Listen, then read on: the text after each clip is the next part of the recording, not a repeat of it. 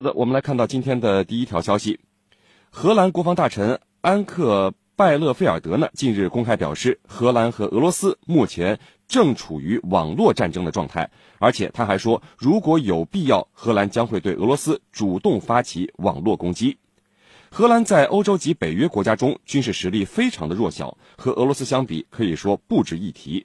但为什么这次俄荷兰主动跳出来挑战俄罗斯呢？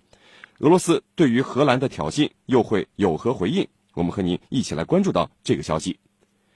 袁教授，呃，首先呢，想请您给军迷朋友们介绍一下荷兰的军事实力，以及它在欧洲和北约成员国中的这个地位如何？给我们先介绍一下。好的，呃，广大军迷朋友们对荷兰的军力啊，可能没有太多的印象，呃，因为作为一个欧洲的二流国家，荷兰的军力水平的确不值一提。呃，目前荷兰总的兵力大约为四万五千人。呃，此外呢，荷兰军队还雇佣了两万多人的文职人员。那么，其中荷兰陆军大约是两万七千人，包括了两个机械化旅和一个空降旅。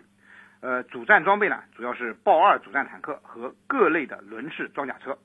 那么，海军的规模大约在七千六百人左右，还有六艘驱逐舰、四艘潜艇以及三十多艘各类支援作战船只。那么，和四十多架呢？呃，各类飞机和直升机，空军呢有一千八百人左右，装备了一百多架 F 十六战机，还有 C 幺三零运输机、AH 六四阿帕奇直升机和 CH 四七运输直升机等多型战机。总体上而言呢，是一支比较精干的军事力量。呃，在欧洲和北约当中呢，军事实力啊不算强。呃，不过对于一个国土面积只有四万平方公里的国家而言呢，这样的实力也算够用了。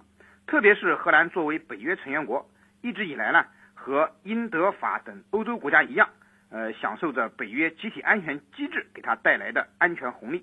那么，呃，由于有北约的保护，而且呢，它的边界线也远离俄罗斯，所以荷兰在安全威胁上其实并不大，保持这样的军力水平啊，也是绰绰有余了。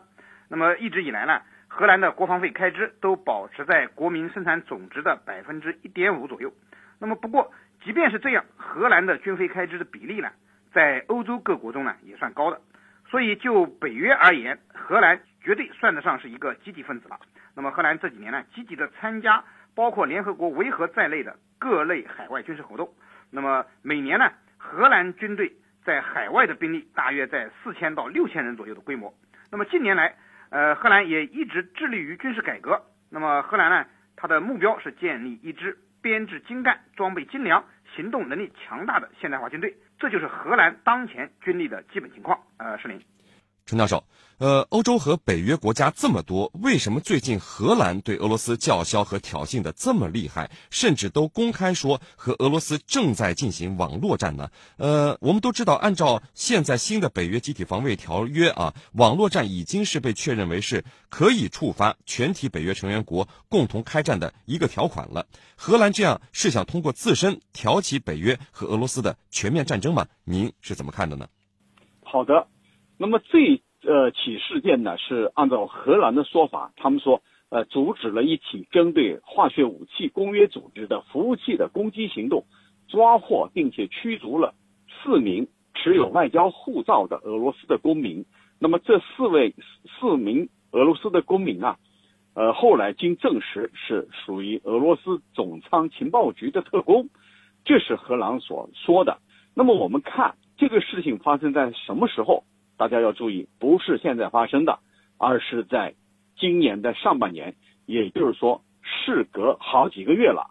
那么，为什么在六个月以后的现在突然公布这起案件呢？其实啊，荷兰在事隔将近六个月的时候，突然公布这起所谓的反间谍案件，那么很显然，它是有意安排的。这和英国近期所披露的斯克里帕尔。这个案件以及要起诉两名俄罗斯的时机，我们可以比较一下，刚好是同步的，就是荷兰的这个指责和英国的这个起诉恰好是同步的，从而呢能够很好的印证英国方面所披露的案件的真实性，这是一个方面。另外一个方面呢，这还和美国以斯科利帕尔二这个为由对俄罗斯。实施新一轮制裁也形成了一种默契的这种配合。那么为什么是荷兰？因为这件事情发生在荷兰，而荷兰的这个做法很显然是要配合英国跟美国的这个举动，而这里头肯定有美国和英国的因素，尤其是美国，那肯定是受到他们的某种暗示。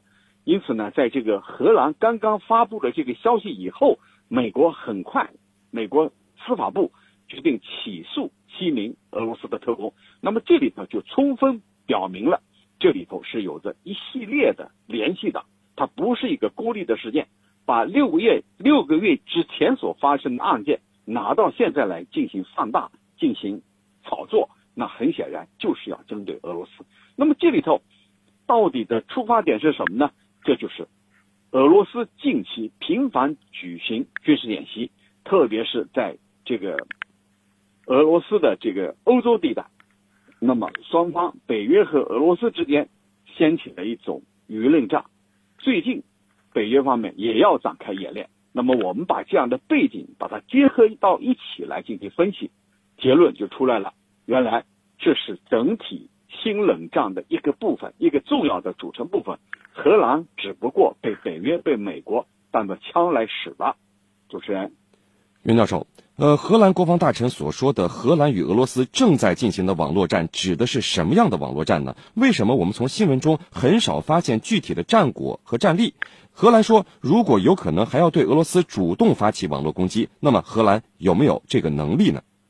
好的，那荷兰国防大臣所说的俄罗斯和荷兰正在进行的网络战呢，具体指的就是刚才陈教授给大家介绍的，今年四月，荷兰成功的阻止了四名俄罗斯特工企图。攻击禁止滑雪武器组织的服务器的事件，那么荷兰呃是在上周有其国防部长呃比杰勒维尔德宣布这件事的，那么呃这周呢他又表示，那么俄罗斯呢呃正在和荷兰进行网络战，那么我们军事上所说的网络战呢呃指的是干扰破坏敌方网络信息系统，并确保己方网络信息系统正常运行的而采取的一系列网络攻防行动。那么与我们常见的实兵作战不同，网络战发生在没有硝烟的网络空间。那么，但是它的激烈程度、技术要求一点也不亚于我们实兵作战。不仅如此，我们知道实兵作战只能在战时发生，而网络战呢，由于它不发生火力杀伤，在平时也可以进行。像这次荷兰国防部长公布的俄罗斯攻击禁止化学武器组织的服务器事件，也就可以看作是一场网络战。那么，攻击服务器。是网络战的一个主要手段之一，它的目的呢，就是为了瘫痪对方的信息网络系统。除此之外啊，你要还有利用后门植入病毒木马程序来盗取情报，采用加密手段严密防护呃自己的这个信息系统，这都是网络战的手段。那么网络战呢，呃，由于战场的开放性啊，并不是说只有军人才能够实施的。那么呃，只要你精通网络通信技术，那么普通的老百姓呢？一样可以成为网络战场上搏杀的战士。那么，或在对方的网络空间冲锋陷阵，或在己方的网络系统呢设置防火墙、监视器，严防对方的黑客破坏、干扰、盗取情报。那么，目前我们都知道，网络战的核心技术啊，主要是掌握在美国人手中。虽然说俄罗斯的网络战能力非常强，但是呢，如果得到了北约和美国的支持，荷兰在网络战领域还是可以和俄罗斯一较高下的。呃，是您，陈教授。呃，面对这个荷兰的挑衅和叫嚣，俄罗斯方面好像显得很冷静、很淡定。那么，俄罗斯会对荷兰的言行做出什么样的回应呢？还是置之不理？你的预测是什么呢？好的，那么从这起事件来，俄罗斯所做出的反应啊，我觉得是比较灵活的。为什么说是比较灵活的呢？那么在事发之后，俄罗斯。做出了一个在舆论上的强硬的反应啊，是舆论上的，认为呢，荷兰的这个做法是一种挑衅，将对和将对俄和关系造成不可弥补的损害。那么，这是他们做出的舆论上的反应。俄罗斯外交部长拉夫罗夫还认为，这四个人被抓并且被驱逐是一场误会，他们四人到荷兰是例行公事。当初呢，当时呢，他正在检查俄罗斯使馆的网络安全，可能无意当中触碰了这个相关的敏感网络，不代表他们是网络攻击。这是俄罗斯方面做出的一个外交上的回应。那么，除此之外呢，俄罗斯还有一种灵活的表示。所谓灵活的表态呢，就是俄罗斯方面说，希望在近期，也就是说十一月的十一号，在巴黎举行第一次世界大战一百周年纪念活动的时候呢，能够安排美俄首脑的会晤。那么，这是俄罗斯方面所做出的一个灵活的表态，也就是说，强硬归强硬，那是外交上、舆论上的交涉，但是事实上或者说内在里头，俄罗斯还是希望美俄领导人能够举行会晤。俄罗斯释放善意的这个举动，其实它表明，在和北约频繁而激烈的这种对抗的过程当中，对于俄罗斯的国力的消耗，它是十分严重的。也就是说。以一当十啊，何况北约还不止十个国家，那么俄罗斯仅仅只有一个国家，对它的消耗、对它的战略资源的这种损失是非常巨大的。所以呢，必须适当的缓和局势，来缓解自身所面临的压力。那么北约方面呢，除了在舆情上，就在舆论上，他要打压俄罗斯以外，把它置于一个道义的低点。那么还要在军事上对俄罗斯进一步施压。我们知道，十月二十五号，就这个月的二十五号到十一月的七号，北约呢将在挪威举行北约近年来规模最大的叫三叉戟接点二零一八的军事演习。预计呢，北约方面要出动一万辆这个车辆、一百三十架飞机和七十艘舰艇。那么在这种背景下，对俄罗斯来说呢，它的压力是非常大的。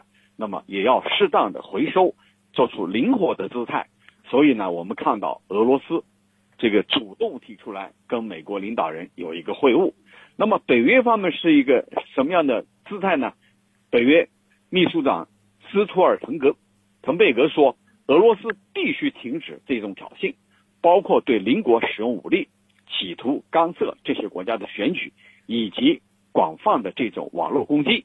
那么我们可以看到，北约方面丝毫没有给俄罗斯面子，也就是说，俄罗斯采取的是一种灵活的态度。这个灵活的态度呢，也包括适当的这个缓和双方的紧张关系。但是北约方面呢，好像并不买账。